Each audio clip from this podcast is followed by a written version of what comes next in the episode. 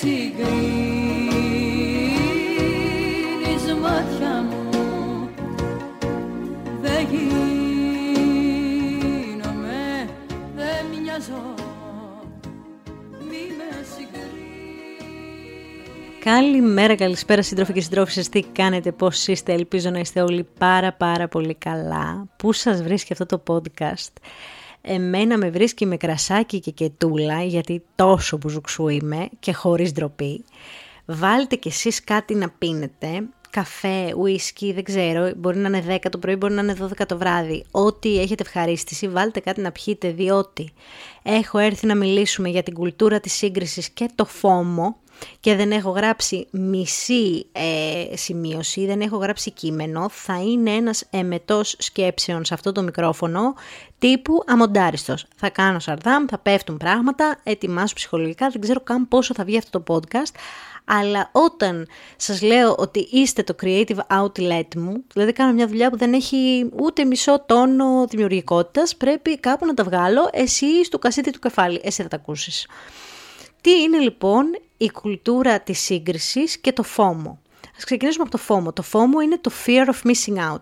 Ένας φόβος που έχουμε μέσα μας ότι θα μπορούσαμε να κάνουμε κάτι καλύτερα ή ότι κάτι μας έχει ξεφύγει, ότι κάτι δεν κάνουμε. Θα δώσω και παραδείγματα μετά.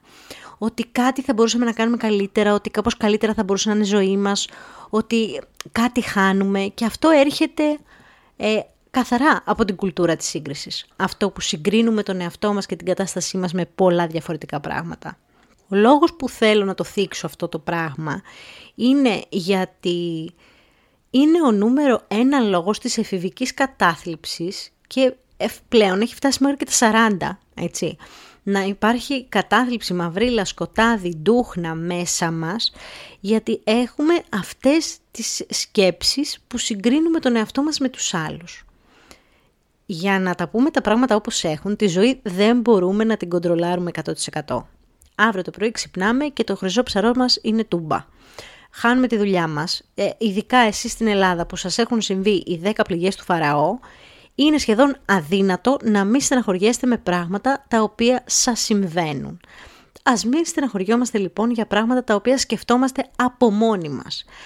Γι' αυτό και έρχεται αυτό το επεισόδιο, γιατί αν ένας άνθρωπος σταματήσει να κάνει αυτές τις μαύρες σκέψεις, για μένα θα είναι σούπερ μεγάλη χαρά, και επίσης στο μοντάζ θα τα ακούσω 15 φορές και θα σταματήσω να τις κάνω κι εγώ. Οι σκέψεις της σύγκρισης με τους άλλους ανθρώπους έρχονται κυρίως μέσω των social media πλέον.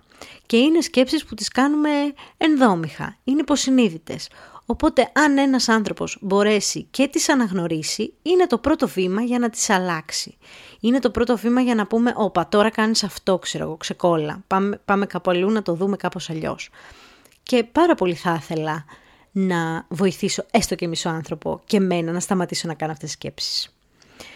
Θέλω λοιπόν να σας δώσω ένα παράδειγμα για να καταλάβετε τι εννοούμε ότι είναι μουλοχτό, υποσυνείδητο, ύπουλο και σπιούνικο αυτό το συναίσθημα. Ξυπνάς το πρωί και φυσικά δεν έχεις βάλει τον κανόνα ότι 1 ώρα το πρωί είσαι offline. Υπάρχει πολύ μεγάλος λόγος που υπάρχει αυτός ο κανόνας, ο 30 με 1 ωρίτσα το πρωί να είσαι offline. Όταν ξεκινάς τη μέρα σου μόνος σου, δίνεις ένα δικό σου στάνταρτ στο πώς θέλεις να πάει η μέρα σου, έχεις τις δικές σου απαιτήσεις για το πώς θα ήθελες να είναι αυτή η μέρα και γενικά πας με το δικό σου ρυθμό, ρε παιδί μου. Πίνεις τον καφέ σου, κάνεις το τσιγάρο σου αν καπνίζεις, τρως το πρωινό σου, πας στο γυμναστήριό σου, κάνεις αυτά που είναι να κάνεις για την πάρτι σου, για σένα. Όταν ξεκινάς τη μέρα σου ανοίγοντας το Instagram, ας πούμε ότι 3 πρώτες εικόνες στο feed σου είναι μια fitness influencer που ακολουθείς, ένα σπίτι το οποίο είναι πεντακάθαρο, El Decoration, και στην 3η φωτογραφία είναι μια κοπέλα η οποία έχει ένα φοβερό outfit, φοβερό μακιγιάζ και φοβερά μαλλιά για το γραφείο κτλ. Αυτοί είναι 3 διαφορετικοί άνθρωποι που έχουν 3 διαφορετικές ζωές και εσύ τι έχεις κάνει? Κάθεσαι στο κρεβάτι σαν την πατάτα, ξεχταίνεις τη βρώμικη, τα πάντα όλα, και σκέφτεσαι έπρεπε να έχω πάει γυμναστήριο, έπρεπε να έχω ντυθεί λουστή και αυτά, να έχω ξυπνήσει πιο νωρίς, και εμένα το σπίτι μου δεν είναι έτσι, είναι καράβι, φεύγουμε. Τι είμαι εγώ? Άχρηστη! Όχι, συγκρίνεις 3 διαφορετικούς ανθρώπους εντελώς. η μία κοπέλα ξύπνησε και πήγε γυμναστήριο και μπορεί μετά να είναι σύσκατα και το σπίτι της να είναι σκατά, αυτό δεν το βλέπεις. Βλέπεις μόνο το γυμναστήριο. Η άλλη κοπέλα που το σπίτι της είναι στην πένα μπορεί να έχει να πάει γυμναστήριο από το 1985. Δεν το ξέρεις. Και ο τρίτος άνθρωπος που δεν θυμάμαι τι έκανε στο συγκεκριμένο παράδειγμα, γιατί όπως σας είπα δεν τα έχω γραμμένα, μπορεί να μην έχει πάει γυμναστήριο και να είναι και σκατά τα μαλλιά του. Να τα έχει όλα. Καταλαβες.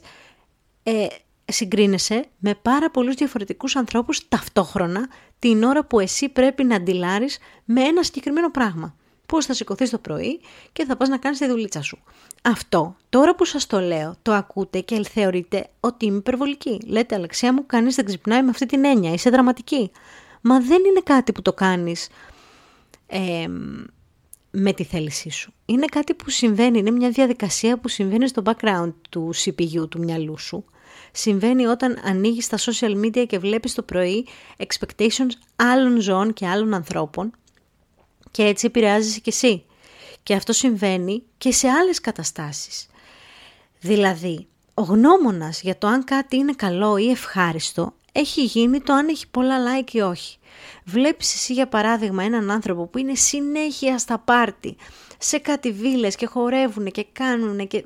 Πρώτα απ' όλα μπορώ να σας πω με τα βεβαιότητος, γιατί έχω ζήσει σε τέτοια πάρτι, ότι μπορεί να σηκώσει το κινητό και να φαίνεται ότι περνάει τέλεια και όλο το βράδυ να έχει περάσει δραματικά. Να είναι έξω από την τουαλέτα να κλαίει γιατί ο Κώστας δεν της έστειλε μήνυμα, να κλαίει με λυγμούς και εκείνη την ώρα που θα κάνει story να είναι το highlight της ζωής της του βραδιού ή του βραδιού, της βραδιάς ή τέλος πάντων αυτό που θέλει να σου περάσει ο άλλος. Και δυστυχώς ο γνώμονας για το αν κάτι είναι καλό είναι τα social. Είναι αυτό, παιδιά. Βλέπεις έναν άνθρωπο, ξέρω εγώ, που έχει πάει σε ένα τσιπουράδικο με τους φίλους του και περνάει τέλεια και δεν το ποστάρει. Και όταν σκέφτεσαι τι έκανα εγώ χτες το βράδυ, σκέφτεσαι το πόσο καλά πέρασες εσύ στο τσιπουράδικο ή τους άλλους που έχουν 15 stories από το προηγούμενο βράδυ και είχαν πάει σε μια συναυλία που ενδεχομένως να ήθελες να πας. Εσύ χαλιέσαι με αυτή τη σκέψη. Οπότε αν μπορέσουμε κάπως να κοντρολάρουμε αυτή τη σκέψη, θα μπορέσουμε να αισθανθούμε και λίγο καλύτερα με τη φάση μας και με την πραγματικότητά μας. Το fear of missing out που έρχεται. Εκεί που βλέπεις έναν άνθρωπο που έχει κάνει 15.000 ταξίδια. Δεν λέω για τον ευτύχη μπλέτσα, που είναι η δουλειά του να παίρνει την ηλέκτρα και τα μωρά και να πηγαίνουν τσάρκα όλη την Ελλάδα. Μιλάω για έναν άνθρωπο που κάνει 5 ταξίδια το χρόνο. Σαν το φίλο μου τον Άκη π.χ. Ο φίλος μου Άκης κάνει 5 ταξίδια το χρόνο, αλλά κάνει 2 δουλειές. Εγώ προσωπικά δεν κάνω 2 δουλειές και γι' αυτό δεν κάνω 5 ταξίδια το χρόνο, κάνω 1. Καταλαβαίνετε ότι εκεί τίθεται θέμα προτεραιοτήτων. Δεν μπορείς σαν άνθρωπος να γουστάρεις, να τρως, να βλέπεις Netflix και να τσιλάρεις και να μην γουστάρεις να κάνεις γυμναστική και το πρότυπό σου να είναι η Kyla Fitness. Αυτό είναι full τοξικό για σένα, όχι για μας.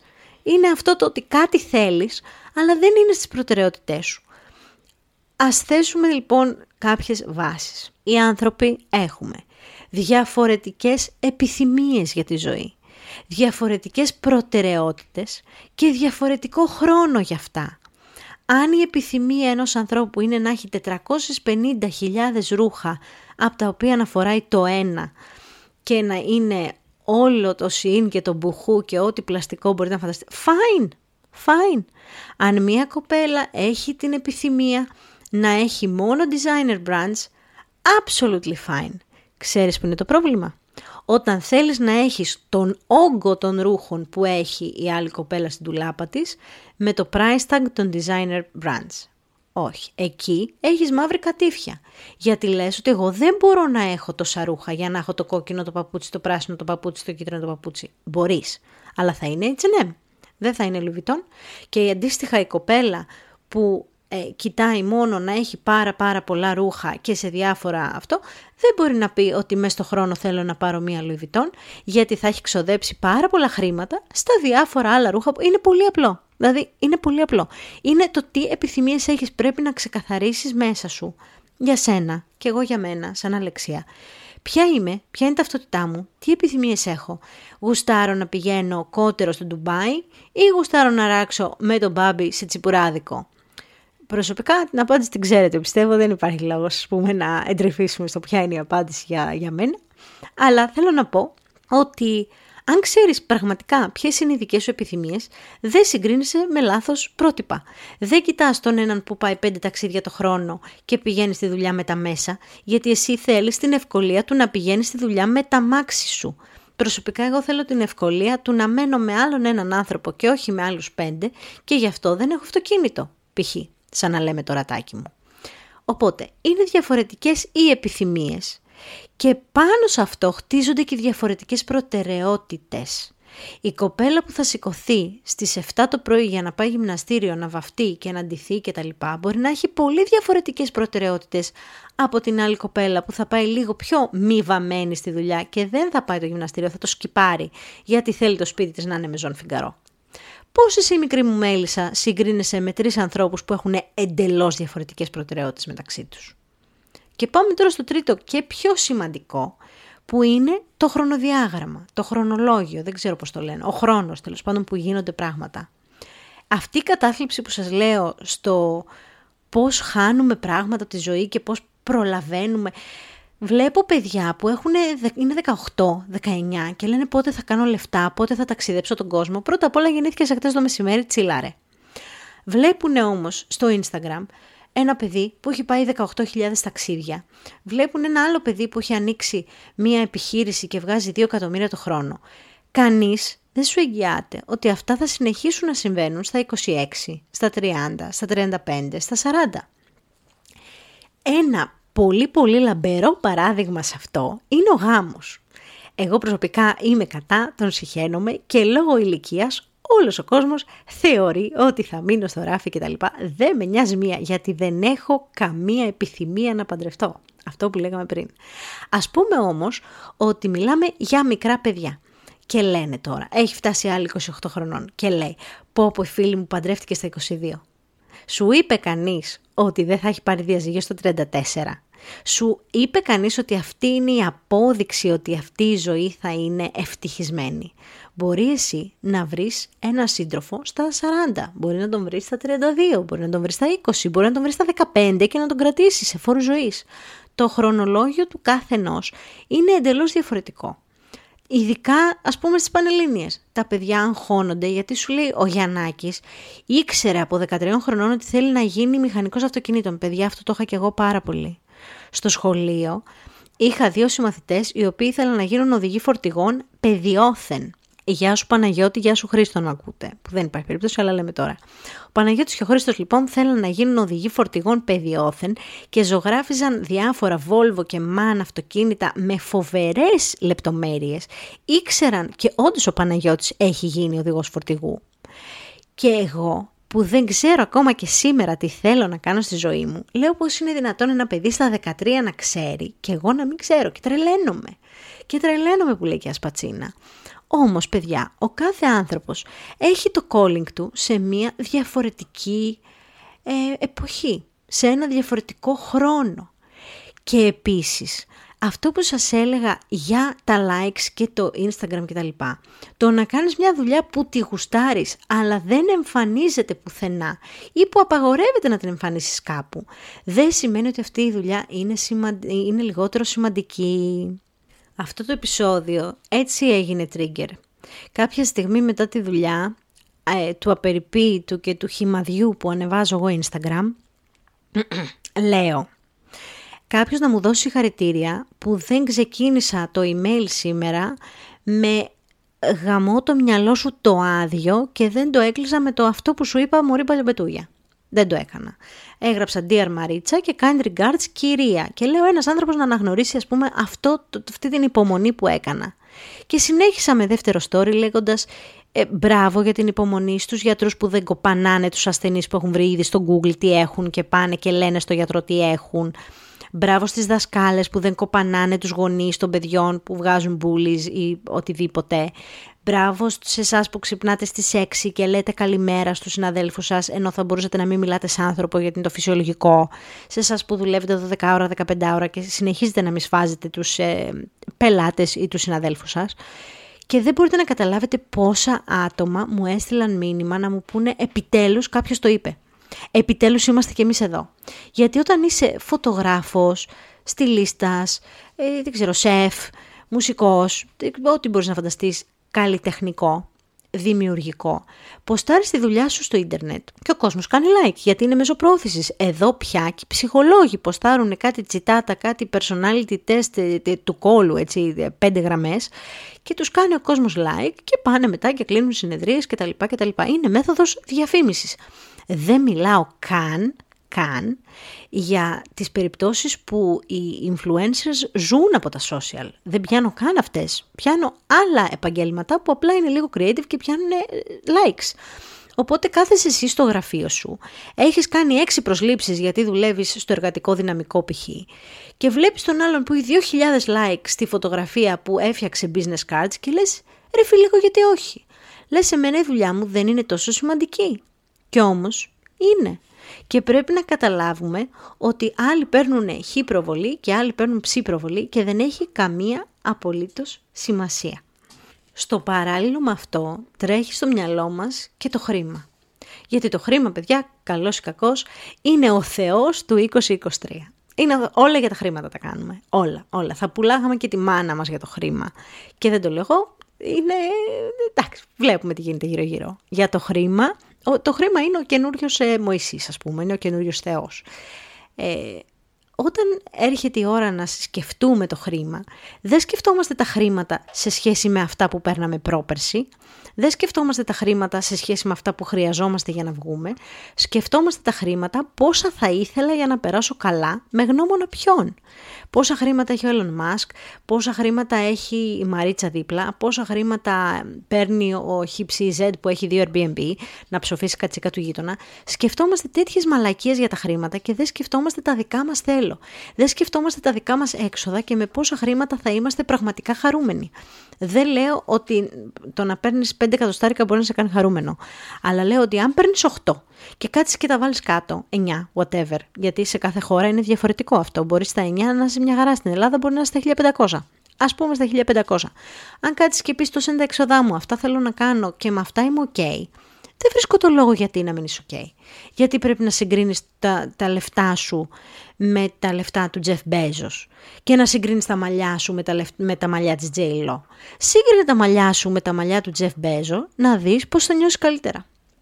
Γιατί ο άνθρωπος δεν έχει μαλλιά.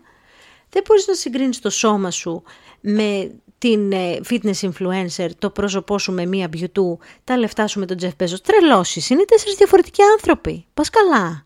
Είσαι σοβαρός. Κάτσε σαν slack στον εαυτό σου. Πρέπει λίγο να χαλαρώσουμε με το πόσο αυστηρά κρίνουμε τον εαυτό μας. Έχουμε σκεφτεί ποιοι είμαστε στην πραγματικότητα. Τι θέλουμε. Μπορεί εγώ να είμαι φασέα, να είμαι χίπισσα, να θέλω να είμαι ελεύθερο πνεύμα, να θέλω να είμαι... Ακόμα και για τη φάση σου. Το να είσαι, ας πούμε, φασέος και να πρέπει να κάνεις όλα τα πράγματα που κάνουν οι υπόλοιποι φασέοι. Κάμπινγκ, να πηγαίνεις 200 ταξίδια το χρόνο, μπορεί να μην είναι απόλυτα in line με τη ζωή που κάνεις. Μπορεί αυτή τη στιγμή να δίνεις για ένα PhD, δεν θα έχεις το ίδιο χρονολόγιο με τους υπόλοιπους. Και μπορεί αυτά που λέω να ακούγονται πάρα πολύ αυτονόητα. Αλλά αν δεν τα βάλεις να τα σκεφτείς με το μέσα μυαλό, αυτές οι σκέψεις τσίκι σου ροκανίζουν καθημερινά σου αυτόνουν τη ζωή, παιδιά. Αυτά τα χαζά παραδείγματα που με τα green flags, red flags έχουμε καταστρέψει τις ανθρώπινες σχέσεις, γιατί η σύγκριση είναι το πρόβλημα. Βλέπεις ότι το ζευγάρι δίπλα σου ποστάρει 255.000 φωτογραφίες. Το κράζεις, αλλά μέσα σου το θέλεις, αλλά μέσα σου ξέρεις ότι δεν μπορείς να το δώσεις. Ή βλέπεις ένα ζευγάρι, ξέρω εγώ, που έχει πάει διακοπές ξεχωριστά και λέει καλά, αυτοί θα έχουν φάει το κέρατο.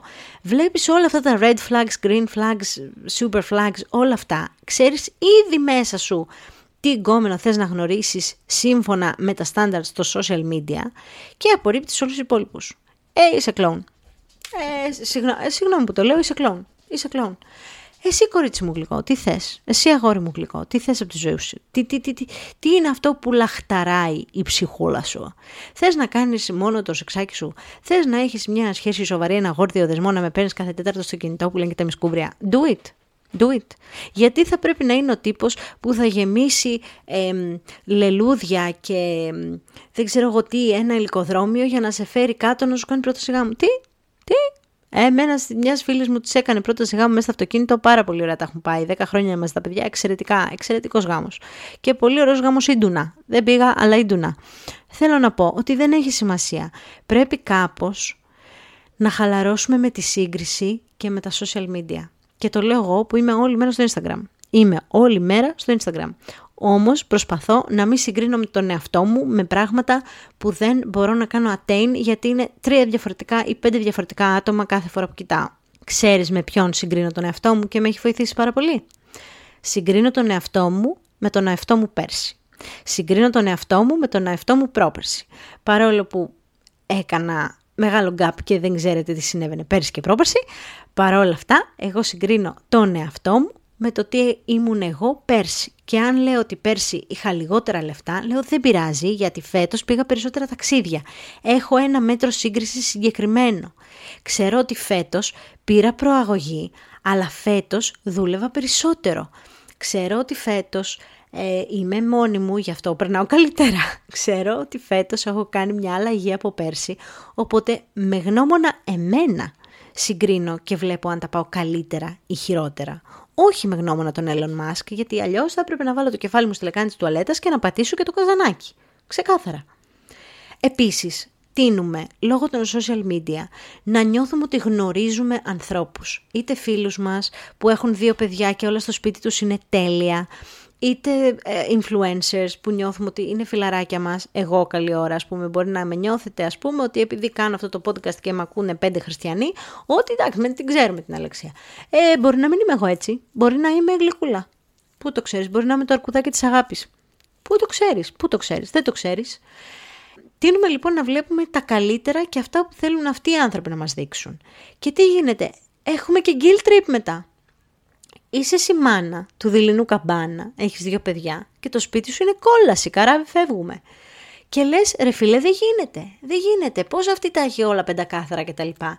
Και δεν έχει ξεχάσει να σου πει ότι έχει καθαρίστρια, ας πούμε, που ήρθε την Τετάρτη μεσημέρι και την Τετάρτη το απογευματάκι, 3 ώρες αφού έφυγε η καθαρίστρια, έκανε ένα Instagram story μαζί με τα παιδιά και τη χαρούμενα που παίζουν στον πάγκο. Είσαι άντρας, γιατί και αυτό είναι το θέμα. Είσαι άντρας και βλέπεις όλες αυτές τις συνεντεύξεις που λένε ότι, ξέρω εγώ, αν είσαι κάτω από 1,80 ξέχνα το, αν δεν παίρνεις λεφτά ξέχνα το, αν δεν έχεις αμάξει ξέχνα το. Και όπως λέει και η τσουβέλα, σου τα κόβει εκείνη την ώρα. Σου τα κόβει. Και συγκρίνεσαι και λες, μα εγώ δεν έχω αμάξει, μα εγώ δεν έχω αυτή τη δουλειά, μα εγώ δεν ξέρω τόσο καλά drums, μα εγώ... Όχι. Πρέπει να συγκρίνεσαι με τον εαυτό σου παλιότερα. Και πρέπει να συγκρίνεσαι με έναν άνθρωπο που πραγματικά θαυμάζεις, γιατί τον ξέρεις. Πραγματικά υπάρχει ένα ρητό που λέει ότι οι περισσότεροι άνθρωποι είναι ελκυστικοί μέχρι να μάθεις τον τρόπο που σκέφτονται. Βρες έναν άνθρωπο που πραγματικά, φίλος σου, γνωστός σου, θειός σου, που να τον θαυμάζεις και συγκρίσου με αυτόν. Γιατί η σύγκριση πραγματικά, ο άνθρωπος είναι ζώο μιμητικών. Το λέει και ο Ηρόδοτος, το λέει και ο Πλάτωνας, το λέει και ο Αριστοτέλης. Μιμούμαστε και μαθαίνουμε.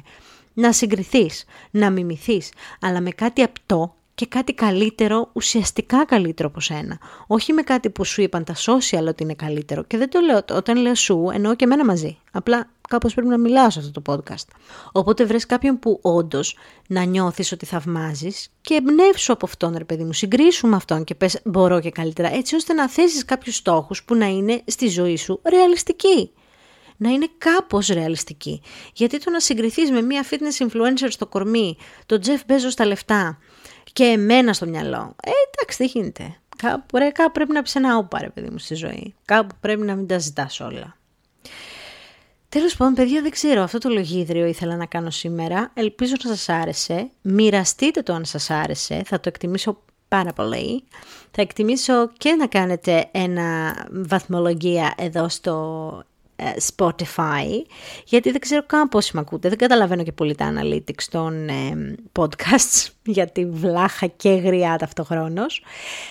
Ακολουθεί η επόμενη εβδομαδούλα με σχεδιαστή. Μέχρι τότε, switch off a little bit τα social και σας φιλώ γλυκά στα μούτρα.